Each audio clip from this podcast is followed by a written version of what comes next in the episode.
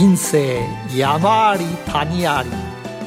振り返るといろんなことがありました。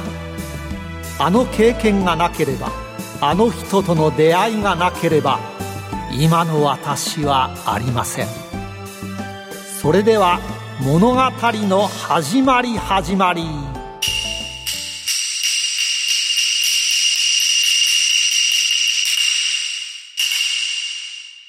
企業トップが語る人生波乱万丈。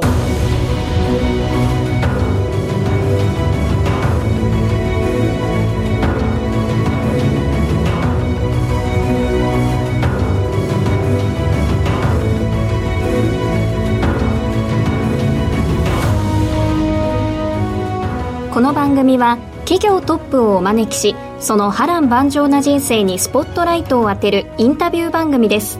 トップに上り詰めるまでのライフストーリーからどんな人生のヒントが得られるでしょうか。進行は辻るなが務めます。それでは番組の案内人をご紹介します。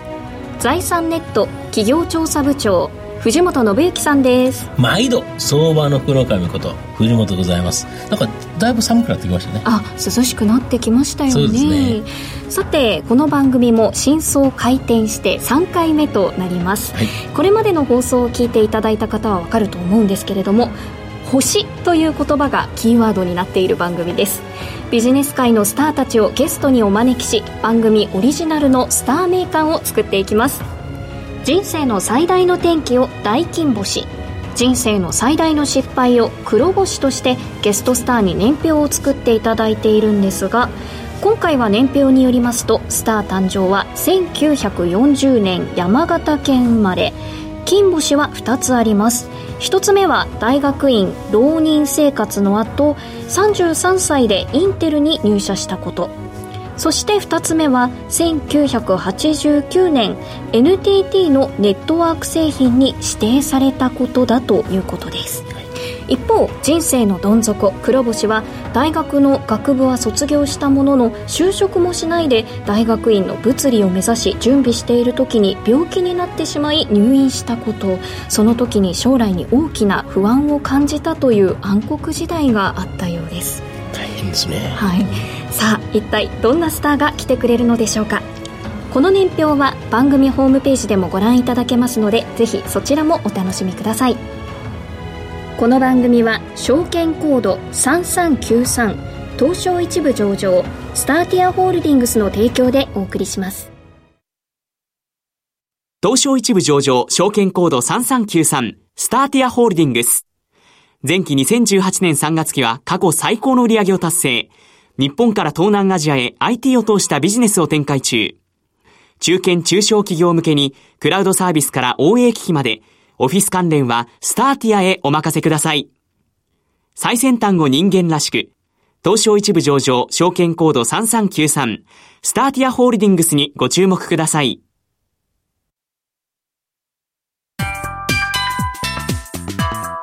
スター蒲田ここ東西それでは今日のスターをご紹介します。証券コード3040東証一部上場ソリトンシステムズ代表取締役社長鎌田信夫さんです。よろしくお願いします。よろしくお願いします。よろしくお願いしますそれでは会社の紹介をさせていただきます。ソリトンシステムズは東京都新宿御苑の隣に本社があるセキュリティ対策ソフトと映像コミュニケーション事業がメインビジネスの企業です。東京工業大学大学院修了、応用物理学の理学博士である鎌田社長が率いていて、独自の高度な技術力は業界内で高い評価があります。映像伝送、超高感度の半導体デバイスによる人感センサーなどに強みを持つ会社だということですが、藤本さん。そうなんですよね。で、常にですね、このソルトンシステムズっていう会社は、新しい技術トレンドを見据えて、日本で初めてに数多くですね、チャレンジしてきた会社という形になります。はい IoT、ものとインターネットの進展によってですね、世界中の IT デバイスがつながる時代という形になります。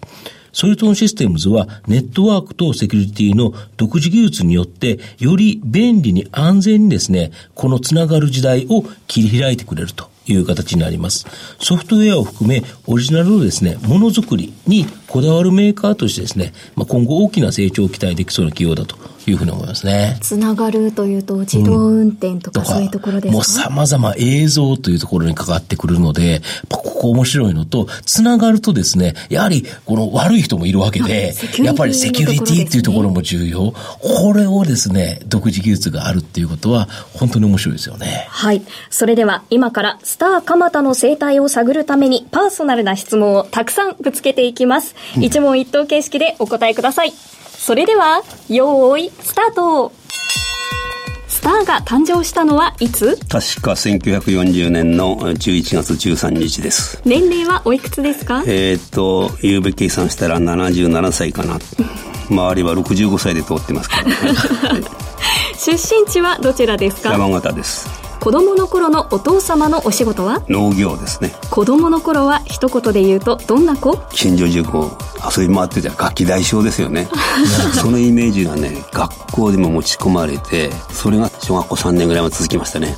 5年生になったら町から女の先生が来たんです、はい、若い、はい、それで変わったね、はい、勉強するようになりました。ああやっぱ女性にはやっぱり社長好きなんですね。案外弱いみたいですね。やっぱ女性に弱いとそれも、それも綺麗な女性に弱いんですよね。それは当たり前でしょう。やっぱりそうですか。はい。では、戻ってまいりまして。勉強スポーツ、どっちが好きでした？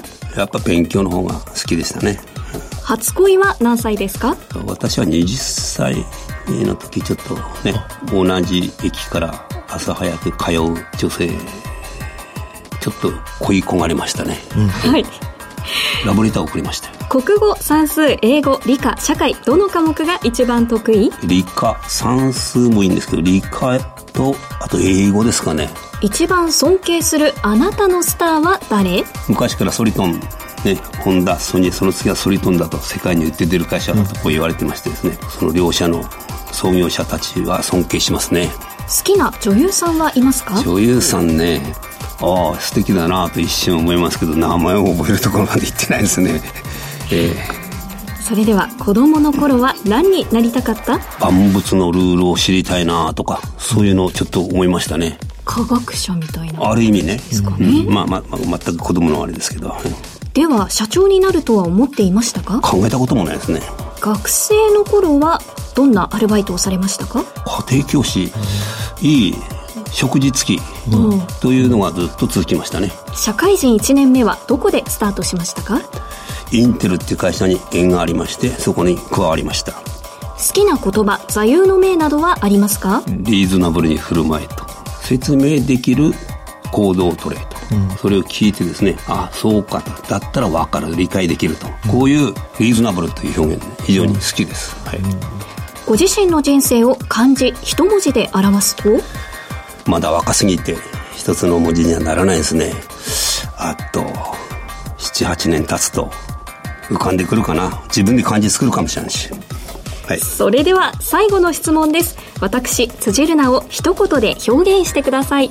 素敵な方ですね。周りを みんな明るくするんじゃないですか、ね、ありがとうございます、はい、ではえー、気になるお答えもたくさんありましたが、スターの電気1ページ目からめくっていきましょう。はい。まずその山形で、あの、紅葉高校に進学されてるんですけど、これなんか理由あったんですか？うん、早くやっぱ手に職つけて手手に職をつけて働いた方がいいみたいで、うん、そういう意味で山形工業機械科っていうのはいいいいとこだそうだってなくてああそうですかと、行きました。はい。で、当然、その工業高校だと、やはり同級生はやっぱり就職する方が全員就職です。そうですね。ねそ例外が一人か二人ですね。その中で、受験勉強をしてですね、山形大学の工学部の専攻学科、こちらに進学されたんですけど、これなんで？周りはみんな就職だから、えー、ですから、実習、実習がだんだん多くなりますね。はい。そうすると工作機械のフライス版とかね。はい、はい、はの作りとかね。工業高校ですもんね。えー、実習あります。そうすると、はいペアになった人がですね、はい、私が単語帳をこうやって見たりしてるのをね、はいはい、それいいよってややれやれって言って。ああ、助けてよ、ね、周りあの先生もね、うん、多めに見てくれましたね。ああ、そのみんなが実習してるところで、ちょっと単語を覚えたりとか、そういうような受験勉強をされたということですか。で、そこで、えっ、ー、と、勉強されてから、まあ、東京工業大学の大学院、こちらの方で、しかうん、まも、あちょっと私は工学部でね、あの、引っかかったんですけど、まあそこまで現役で行ったわけですけど、ここであれですよね、あと人生の黒星もあるんですよね。うん、ちょっとね、悶々と、なんか自宅で引っ込んで、あと、時々行く定期的な家庭教師のアルバイトの隙間を縫って、こう、明け方まで勉強してると、急にこうお腹痛くなってね、はい。冷え性なのかどうか、はい。おかしいなって言って、ね、医者に行って、えー下痢がひどくて、で赤痢と間違えられまして、で隔離されまして、えーで薬飲まされて、その時はちょっと、ねどうしようかという。ただけど、そこを乗り越えて、この東京工業大学の大学院、こちらに進学されたと。で、そそれで、えっ、と、大学院を出て、博士課程を取られたと。ね、途中大学紛争があって、うん伸びてるんですけどね。あそうあそれでちょっと時間かかってるわけですか途中授業の足のあれがあって、ちょっと私は長くいたんですけど、そう、そしたら、紛争が終わった後、はい。助手、助教授のポストがパタッとないんですよね。ピタッと、ないの。はい。うんはい。しょうがないから研究室に残って、はけ研究員とかなんかはい。残って、それで、まあ、こね、よその大学もみんなそういう問題、オーバードクターって言うんですけど、その問題博士にはなったものなったけど、職がなしというね今、まだ、今はいないと思いますけど、その人たちに何をやらせるかと。だから文部省の職員である助手じゃないんですよね。助手もどきみたいな、講座っていうか学科でちょっとよ予算取って、それでちょっと使ったね、あの、学部の学生のね、量子力学演習とか見させるんですよ。はいはいはいはいはい。そんなことやってました。なるほど。で、ただ、そこから初めての就職先として、あの、インテルを選ばれたそうなんですけど、当時は当然上場もしてないし、あまり知られてなかった。もう誰も知りません。今こんなに有名なの？に誰も知らないですね。インテル入ってるっていうの、何でも入ってるっていうあれだと思うんですけど、その当時ね、ハイキングに行って、ある女性にね、はい。ちょっと知り合いになりまして、後輩ってやつですか、昔の。えーいやちょっと違うんですけどね、はいはいい。行ったら捕まっちゃいまして、はい。その人がこう、おかず持ってきたりするんですよね。はいはいはい。学校の先生だったんですけど。はいはい。ほいで、ある時、いつ結婚してくれるのって聞くけど、あ 推しの強い方が。あ、ああ困っちゃったなと。はいそれでちょっとこれ早く職探さないとまずいなと。そこでプレッシャーかかそうですね。はいなるほど。そしたらイインテルが研究員募集とか、はい。募集出てるはい。よしと。はい。アクション取ったんです。はい。はい。やっぱり女性が背中を押したから。結構不純な私の人生それですかね、まあ言ったら。やっぱり、やっぱり女性によって大きく動いていくという形ですか。みたいですね、結果なるほど。で、インテル、だけど周りの人に言ったら、皆さん知らなかったとか。ええ知らない、知らないし、ね、この固体物理は、まあ仙台のね、東北大学の、あれは磁石で有名ですよね、伝統ある。何もアアメリカなんだとか行かなくたってみたいなね、あれありますよね。だけどね、研究室で、いろんな測定とかなんかやるためにですね、アメリカの商品をね、トランジスタとかで輸入するんですよ。はい。するとね、包装されたちゃんとしたやつがね、はい。来るんですよ。はい。なんだこれはと。日本じゃないんだ、そういうのね。海の向こうでね、何かが始まってるとちょっと感じたね、一瞬。ね、そういう研究室の雰囲気の中でいたからね、よしと、うん。よく知らないけど、インテルさんね、これだけど。応募、したとしたら、うん来いと言われまして。で、インテルでどんな仕事されたんですか？最初。まあ、はっきり言ってジャパンから採用されているわけですから、普通はですね、はい営業サポートですよ。はい。で私、なんかこう、わかりやすく解説するのが得意なので、はい。書きますよね。雑誌で評判になって、紹介記事だいぶ書きましたね。毎月みたいに、ねあと講演頼まれて、はい。はい。そんなことからトレーニングコースを面倒見てくれみたいになって、はいまあ先生役ですよね。なるほど。はい。まあ行ったり来たり、あの、よくアメリカに行かされてね、勉強なりましたね。いやー、カルチャーショックです。なるほど。うんやはり、インテルでそれされた人たちって、結構またそこから分かれていろんな会社作られてるんですああ、よね。すごいですよ。うん。そうですよね。次の新しい会社にね、何番目の社員として加入したかでね、ストックポジションが違うんですよね。お金が全然違うんですよね。ストックのね、買える数が違うみたいになってね、だからボーナスで働いて、ボーナスもらって、昇給して、増やすよりもですね、転職して、ストックオプション。で儲かったのがはるかに早いです。ね当時からそういうシリコンバレー、そういう雰囲気ありましたね。やっぱり今の日本で言うと、数千万とか数億円とかもっとですか？もうい今、再来ですよね。今のは、だいたい最近ここ5、6年はね。はい。昔1970年のね、そうですね、60、60何年、70年の初頭あたりはもう半導体でシリコンバレーの黄金時代ですから。なるほど。はいまあそんなことで、えーなんだろうな、上と下の関係とかですね。まあ、次にやるべきことの決定するね、スピードの速さとかね、ホワイトボードバーッと書いてね、次の組織バーッと変えるんだから。すごいですね。それでね、別にドアもないのに、間仕切りの下にね、社長がコロッとね、座ってるしね、あの、いろんな意味で勉強になりましたね。本当は全然違うんですね。すごいですねなんだこれはと。そういう意味では本当金星だと思います。ラッラッキーってやつですね。なるほど。面白いっていうか、そういう経験ができたということですよね。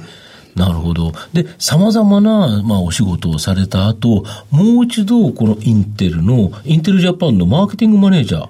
ただ、この時は、社員ではなくて、業務委託ああの、それでそんなことをししてる間でですね、またアメリカ側のスピンオフして別の会社作ったりしてしてですね、それで、おい、お前もこ来んかと、加わらんかみたいになりまして、はい。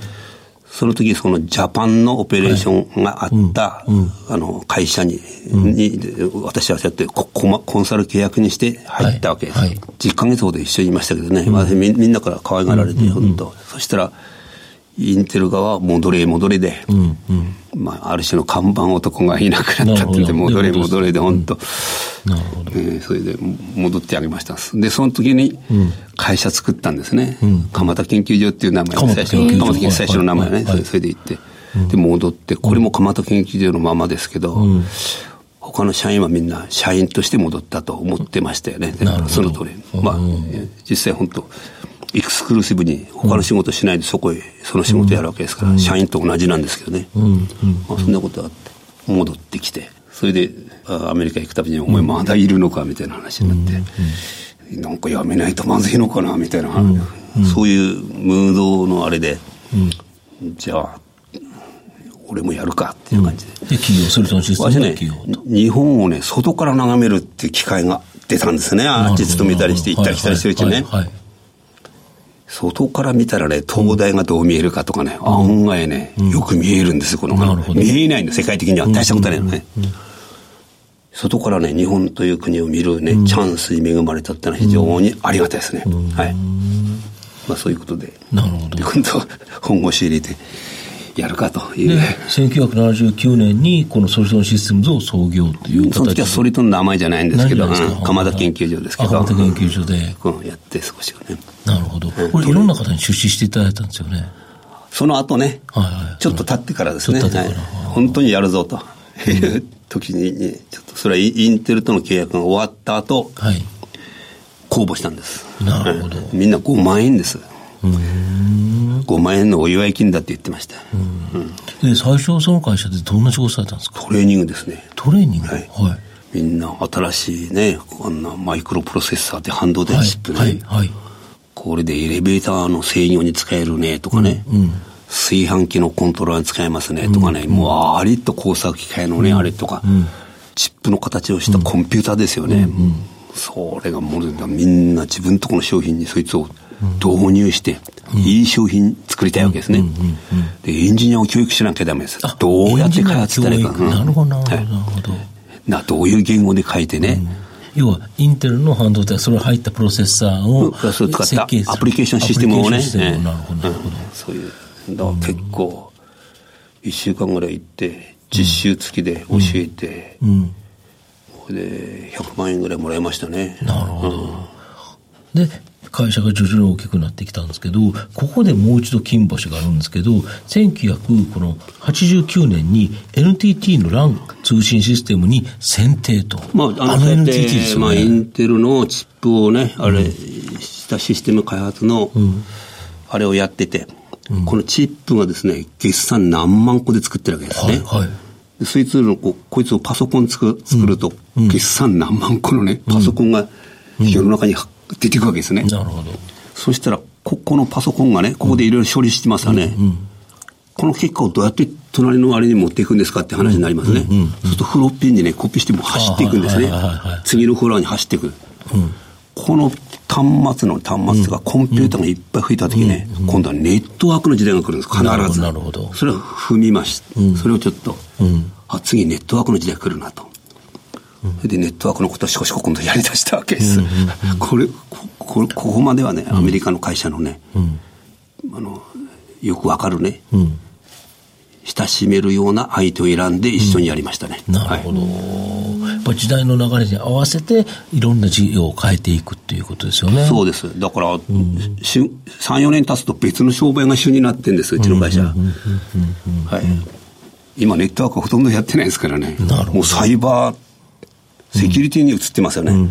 こうやって時代とともにこう、うまく変貌してきたということですよね。で、2007年にジャスタック市場、こちらに、えー上場 IPO されてるんですけど、その時の、この、なんで上がろうと思ったっていう理由はあるんですか？このジャスダックなんてできて、まあ、マザーズなんかできて、少し証券業界変わりましたよね。あの時最初に証券会社が来た時、すぐやればよかったのにね、伸ばしたんです、私。ちょっといろいろ。これでうまくいくかなとかね。で、伸ばしたのが結構損してますね。なるほど。はい。今度はもっと前に、前にやってた方ががあっていうところを、第一号になってもっとなるほど。面白いことできたやのような気がします。なるほど。ちょっと遅れたけど、まあ上場まあ、パブリックの会社になって、堂々とね、別に悪いことしてるわけじゃないから、ね、これだけやってこうなったと、ね、もう堂々と開示して、で、オープンにして、で、いろんな優秀な人を集めて、次、次のステージに行くと、これは別に悪くないなと、私は思いましたね。この上がろうと思った一番の動機って何なんですか？上場しようと。上場しなくても、まあ、会社が大きくなってできれば、できるってこともいっぱいあると思うんですけど、やっぱり、こういる。社員もね、変わらず、取引先も変わらずみたいなね、ちょっとこういうあれなるんですよ、なんとなく。なるほどなるほどうん。なるほどこう、いきなりね、外の風にね、なるほど。上場といあれした方がいいんうですよ。形で、いろんなところが見てくれるっていそれでね、う形で、うん。ああだこうだ外からも言われた方がね、やりがいがありますよ。なるほね。ど。まあ、上場企業にはそれなりに責任が出てくるっていう形で当た、り前。見られる立場になるっていうのは大きなっていう形、変化。まあ、あの、自分でこう閉じてね、ずーっと大事にしていくのも一つのやり方ですよね。でそんなのはどうでもよくて、この会社自体をどんどん世界に向かって飛躍させたいっていう気持ちは強かったですね。なるほどまあ今でも強いんですけど。なるほど。だからこそ上場されて、その後、まあ、一部まではいという形になってるわけですか。やはり海外から日本を見ていた経験があるということで、いろんな文化を融合させるっていうことを大切にしていらっしゃるのもあるのかもしれませんね。そうですねここまではスター蒲田の古今東西をお送りしました。スターたまた現在未来ここからは現在未来のお話を伺っていきます。まあ、企業の中心にはですね、まあ、天の北極星のように不動の思いっていうのがあると思うんですけど、御社の北極星となるもの、何でしょうか？目指すもの。なんですかね。うん。爽やかな会社でしょうね。爽やかな会社。はいなるほど。どういうことですか？爽やか。あのね、爽やかっていうのはね、企業でやっていることがね、ぐちゃぐちゃしたものじゃなくてね、ああ、いいや、よくやるね、みたいなね。はい。これは参ったなと。おやる、こいつとこういう。で、堂々とね、遠慮もせずね、ドイツに行ったりさ、で、デンマークに行ったりして、売りに行って平気でね、やるという。うんそういう爽やかってのはそういうことなんですね。なんか、あスカッとするな、こあこいつらと。うん。あーはいスカッとする。スカッとする。ねなんか妙なこの密着のぐちゃぐちゃしたね。ー日本カルなまあまあ、値段で交渉でごちゃごちゃごちゃごちゃやってるとか。もう。一切ないんです、そういうの、うちは。はい。でも確かにセキュリティ商品とかって日本だけに関わらず、国際的に国際なんで。す競争相手も国際的に来ます。いや、これがね、日本の企業の情報システムの構築みたいなのね、で、入ってこないんです、外からね。それと違うところがもう何か出すと、これ世界で売れる商品なんですけど、世界から競合も来るんですよね。ですからうちの開発のエンジニアは、グーグルのエンジニアあたりとの競争になるんですよ。マイクロソフトのエンジニアが競争なんですよ。そういう。全世界との競争ということですね。きついですよね。なるほど。これ、ソリトンシステムズ、今後どんな会社にしていきたいですか？うん、もう少しね、うん、2000人ぐらいの会社で、ちょっともう少し。今は今800人ぐらいですか？だここから2.5倍と。案外ね、いくつか商品持ってるんですけどね、ちょっとあれするとね、ちょちょっとひねるとね、爆発的になるようなやついっぱい、ソリタンは持ってるんです。なるほど。そういうのを今後のビジネスの種がいっぱいある。まあ、セキュリティとか映像とかってすごい、なんか今後可能性のあるものが。自動運転絡みのやつもね、要素技術も持ってるし、ブロックチェーンもちゃんとテストして、どこまであれするか大体知ってるし、こうじーっとね、いくつかのやつをこう、一つがダメになってもびくともしないようにずっと作っているんです。あれですよね、御社の映像の伝送システムって、あの、マラソンポリス、あの、おまわりさんがマラソンしながら、そのマラソンを警備するというので、あれの伝送システムに使われてるんですよね。そうですね。あの、なかなか映像が綺麗なので、えー皆さん、あの、感謝してますよね。はいなるほど。生中継って難しいんですよね。画像が白飛びしちゃったり、特に走ったりなんかしてると綺麗もうに大変ですできないですよね。うんそうですよね。これをきれいに電波をつなげるという、つなげる力ですよね。そうですね。あの、いつか、いくつかの電波を、こう、合わせて、こっちの電波が弱くなっても、こっちの電波で保管すると。そうやって1秒間に何フレーム送ると、これを、こう、死守するんですよね。なるほど。はい。それが基本の技術です。なるほど。10年後の鎌田社長、何されてますか？ちょっとあれですけど、世の中ね、デジタル化が進んで、情報技術が進むと、いろんなものをこう、 identify することが可能になるんですね。はいはい。これはこうしたこれですね。そうすると、世界中の人の、人が全部背番号なんて案外早くできますよね。はいはいはいはいそれから今度、これは1年前何やってたとか、これはこの人が生まれてから何万食目のディナーかとかね。あはいはいはい。はいはい。記録は全部記録も立これですね。はいなるほど。うんこういう時代来るとですね、デジタルデータはいいろんなことができます。まずシェアリングですね。シェアリングのビジネスがもっともっと増えます。はい今でもウーバー、車をシェアリングとか、あれは、あれはもがあるけどっと、すごいところまで行きますよね。はい。なるほネットワークから始まった会社ですけど、3、4年でまたすぐ変わって、こう時代を見据えながら違う事業をされていうくっておっしゃってましたけど、まさにそれなんですね。今日のゲストは、証券コード3040、東証一部上場、ソリトンシステムズ代表取締役社長、鎌田信夫さんでした。鎌田さん、ありがとうございました。ありがとうございどます。うもありがとうございました。